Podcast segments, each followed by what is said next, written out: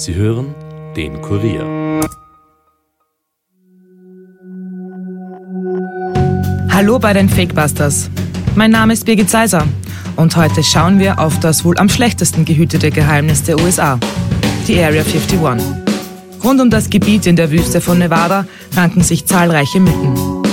Die US Air Force würde dort UFOs lagern und untersuchen.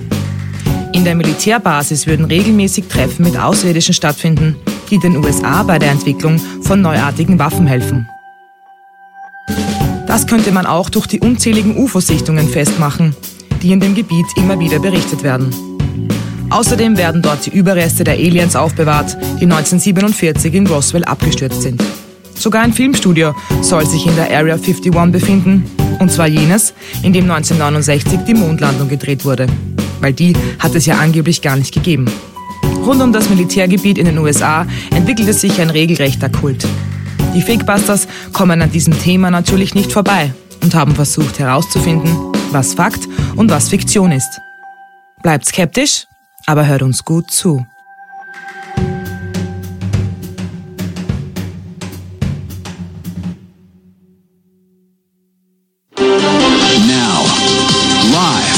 This is 8 News Now at 6. Good evening. More than one and a half million people from around the world say they plan to be in tiny Lincoln County on September 20th as part of a plan to storm Area 51, the top secret military base. All right, we're walking up to the Area 51 gates. There's lots of people here. We're at it's about 2:45, 3 o'clock a.m. I didn't think this was I didn't think this was going to happen, but it happened. I could literally walk around it. There are law enforcement Yeah. And So I wonder. sheriffs, rangers. I don't know how how else to explain it to you, but I think if you witness it, you you will believe. There's stuff out there that's incredible that you wouldn't believe it unless you saw it for yourself. And I'm a believer. There are aliens. Diese Aufnahmen stammen vom 20. September 2019.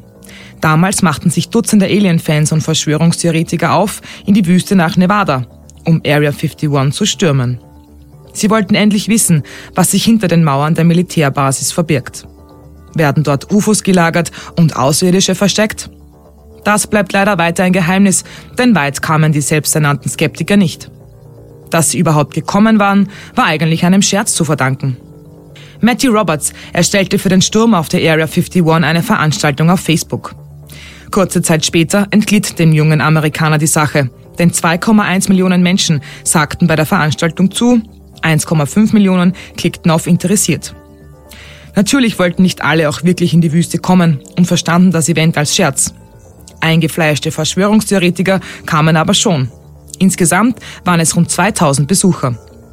Das freute vor allem die Anwohner der kleinen Gemeinden rund um Area 51. Die Hotels waren ausgebucht, Restaurants dekorierten im Alien-Stil, verkauften Alien-Tequila und ET-Burger. Doch nicht alles rund um Area 51 wird als Spaß gesehen.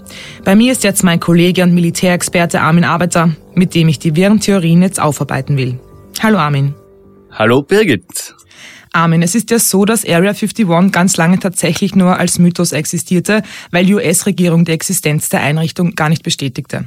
Wie sind die Theorien also eigentlich entstanden?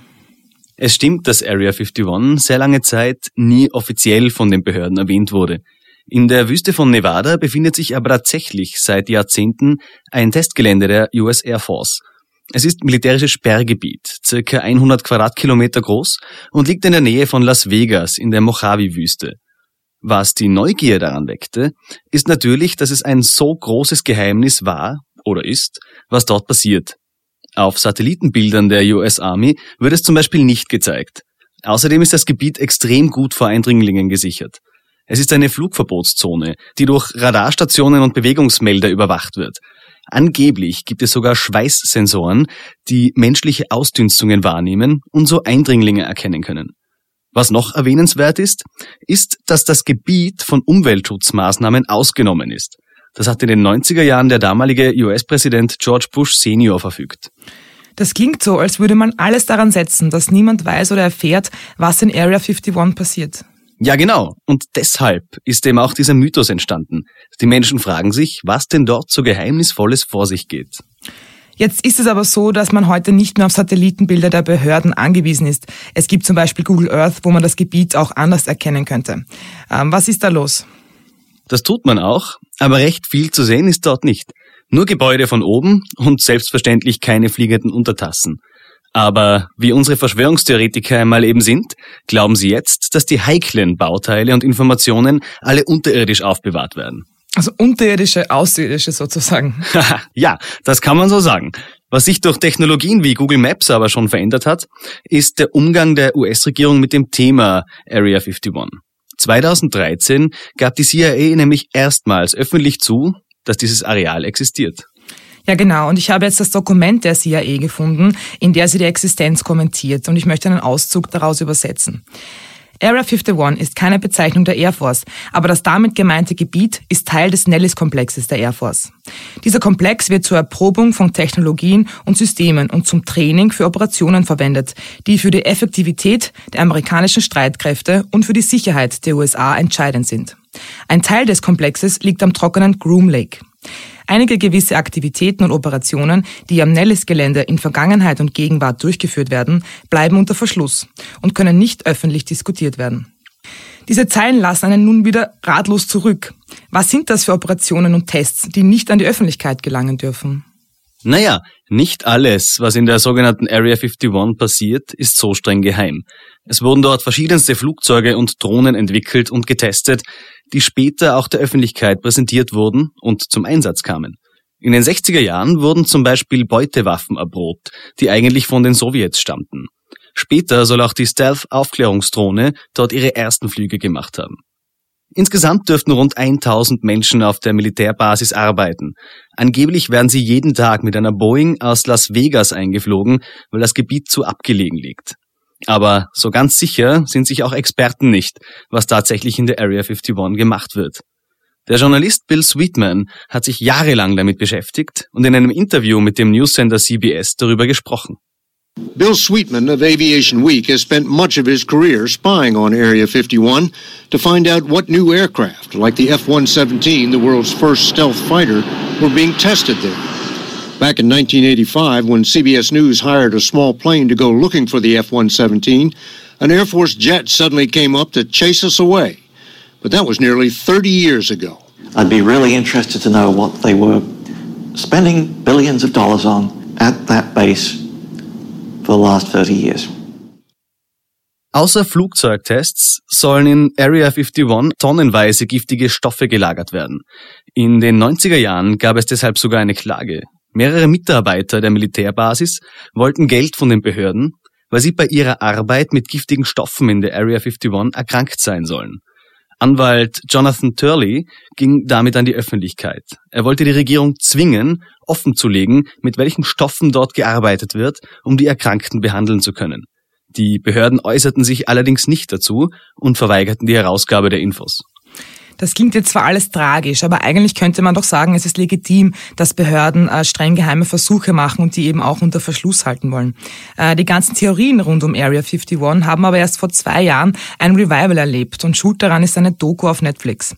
Darin behauptet Physiker Bob Lazar, in der Area 51 mit außerirdischen Techniken geforscht zu haben. My name's Bob Lazar. I'm known for working at a classified base and reverse engineered alien spacecraft. It went all over the world. You put Area 51 on the map. Can we ever be made whole if we're not believed? We can't verify what was going on in his background. I have no motivation to lie. The science and the technology can change us. We've always looked to the skies for answers instead of looking into ourselves. Der Trailer zu der Dokumentation wirkt ja schon sehr spannend. Lazar sagt, er hätte keinen Grund zu lügen und zu behaupten, dass er mit Alientechnik gearbeitet hat. Das stimmt aber nicht ganz, oder Armin? Naja, alleine die Tatsache, dass ein Film über seine Erzählungen gemacht wurde, zeigt ja schon, dass Bob Lazar durchaus auch Profit aus dem Ganzen zieht. Lazar hat sich über die Jahre quasi zu dem Area 51-Experten bei Verschwörungstheoretikern entwickelt. Warum ist das so? Lazar behauptet, dass er für die US-Regierung an einem geheimen Projekt in der Area 51 gearbeitet hat. Das war angeblich von 1988 bis 1989. In der geheimen Militärbasis soll er dann an neuesten Antriebstechniken geforscht haben. Im Zuge dessen kam er dann mit den Aliens in Kontakt, wenn auch nicht persönlich. Er soll Einsicht in Dokumente bekommen haben, in denen er auch Fotos von Außerirdischen gesehen habe. In einem Hangar habe man ihm dann ein diskusförmiges UFO gezeigt. Es hatte angeblich eine glatte, nahtlose, glänzende Oberfläche. Das kann jetzt ein UFO sein, aber andererseits könnte gerade in einer streng geheimen Forschungseinrichtung auch von Menschenflugzeugen entwickelt worden sein, die außerirdisch wirken, oder? Ja, absolut. Das ist ja auch nicht das Einzige, das Lazar in Verbindung mit extraterrestrischem Leben behauptet. Lazar sagt, seine Aufgabe war es zu erforschen, wie das Flugobjekt betrieben wurde. Der Treibstoff soll unter dem Namen Element 115 gelaufen sein. Die wichtigste Eigenschaft dieses Stoffes war angeblich, dass es ultraschwer ist. Nur wenige Gramm sollen ausreichen, um ein Raumschiff jahrzehntelang zu betreiben. Das sei ein Beweis dafür, dass es nicht von Menschen entwickelt wurde. Element 115 wird für die Energiegewinnung im Kern eines Reaktors von Protonen beschossen, wobei es sich in das noch schwerere Element 116 verwandeln soll. Dann entsteht Antimaterie. Trifft sie mit Materie zusammen, setzt das laut Lazar enorme Energie frei. Mehr oder weniger entwickelt das Flugobjekt dadurch ein eigenes Schwerefeld. Lazar behauptet, dass man in Area 51 im Besitz von 500 Kilo von Element 115 sei. Ich bin jetzt kein Physiker und ich hoffe, meine Physikprofessoren hören auch nicht zu. Für mich klingt es zumindest interessant. Damit liege ich wahrscheinlich falsch. Mir geht's da ähnlich, was das Physikwissen betrifft, aber deshalb halte ich mich bei der Antwort an Wissenschaftler, die Kritik an Lazar üben. Die Erklärungen würden nämlich einfach nicht stimmen können. Physiker David L. Morgan und Stanton Friedman kommentieren Lazars Aussagen etwa, weil Lazars physikalischen Ansichten eine Handvoll allgemein anerkannter physikalischer Theorien verletzen. Außerdem gibt es große Fragen nach Lazars Ausbildung. Er behauptet, er habe am Caltech und am MIT studiert. Dafür gibt es aber keine Nachweise und auch er selbst legte keine vor. Er sagt, dass er aufgrund seiner Arbeit keine Zeugnisse mehr hat, weil die US-Regierung seine Identität löschen musste. Er soll angeblich auch von der Regierung verfolgt worden sein. Deswegen ging er auch an die Öffentlichkeit, weil er sich dadurch als geschützt betrachtete. Man sollte also sehr vorsichtig umgehen mit den Infos, die Bob Lazar nach draußen lässt. Kommen wir jetzt konkret zu den zwei bekanntesten Verschwörungsmythen rund um die Area 51. Einerseits sollen ja die UFOs nach dem angeblichen Alien-Absturz in Roswell in New Mexico dorthin gebracht worden sein. Und außerdem wurde dort angeblich auch die Mondlandung gedreht. Zu den beiden Verschwörungstheorien haben wir bereits zwei Folgen gemacht, also hört da mal rein. Aber Armin, was ist dran an diesen Thesen? Naja, also zunächst muss einmal gesagt werden, dass es nicht bestätigt ist, dass es die Area 51 im Jahr 1947 überhaupt schon gegeben hat. Erste Flugtests sollen dort erst nach Ende des Zweiten Weltkriegs durchgeführt worden sein. Die Theorie, dass sich dort die Roswell-Aliens befinden, hat sich vermutlich erst später manifestiert. Den Zusammenhang könnte man darin sehen, dass über dem Gebiet immer wieder UFOs gesichtet worden sein sollen. Vor allem zwischen den 50er und 70er Jahren gab es unzählige Berichte. Vor allem Flugpassagiere wollen immer wieder mysteriöse Lichterscheinungen gesehen haben. Dafür hat die CIA aber eine Erklärung. In diesem Zeitraum wurde nämlich mit Flugzeugen experimentiert, die sehr hoch flogen etwa das Spionageflugzeug U-2. Dadurch wurden Sonnenstrahlen von den Tragflächen reflektiert, auch wenn es in tieferen Lagen, wo die Passagiermaschinen geflogen sind, schon dunkel war. So soll es zu den mysteriösen Lichterscheinungen gekommen sein. Das klingt logisch. Eine andere, sehr irdische Theorie befasst sich mit der Mondlandung 1969. Die soll nämlich in der Area 51 gedreht worden sein. Ganz genau. Und in diesem Fall hat es die Area auch schon gegeben. Und was man auch zugeben muss, die Landschaft in der Mojave-Wüste könnte tatsächlich sehr gut mit der Mondlandschaft verglichen werden. Es ist karg, man sieht Krater.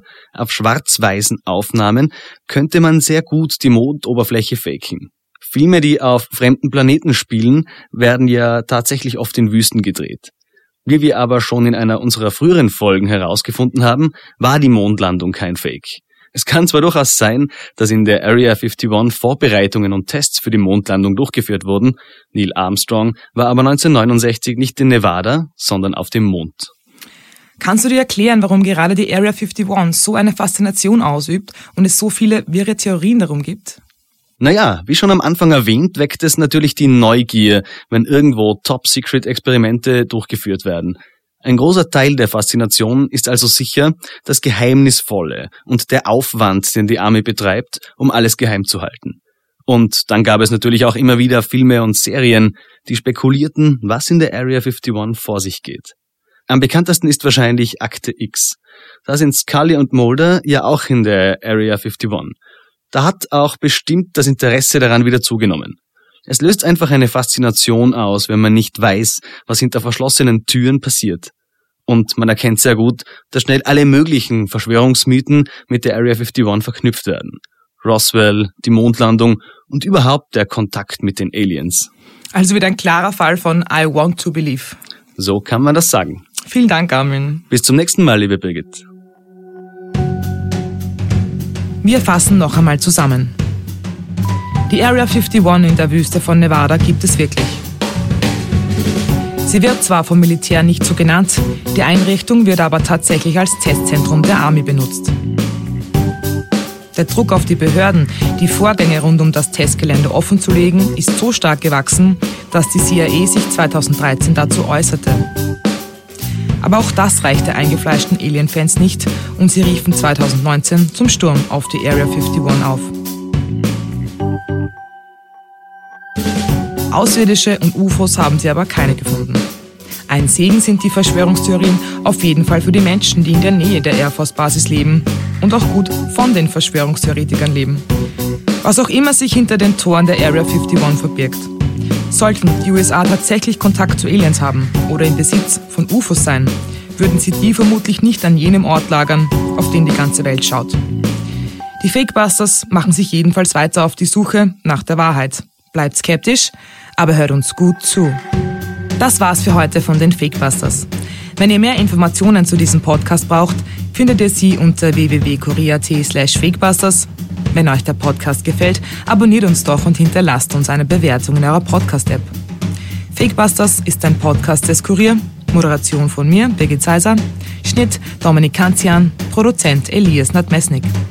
Weitere Podcasts findet ihr auch unter www.korea.at slash podcasts.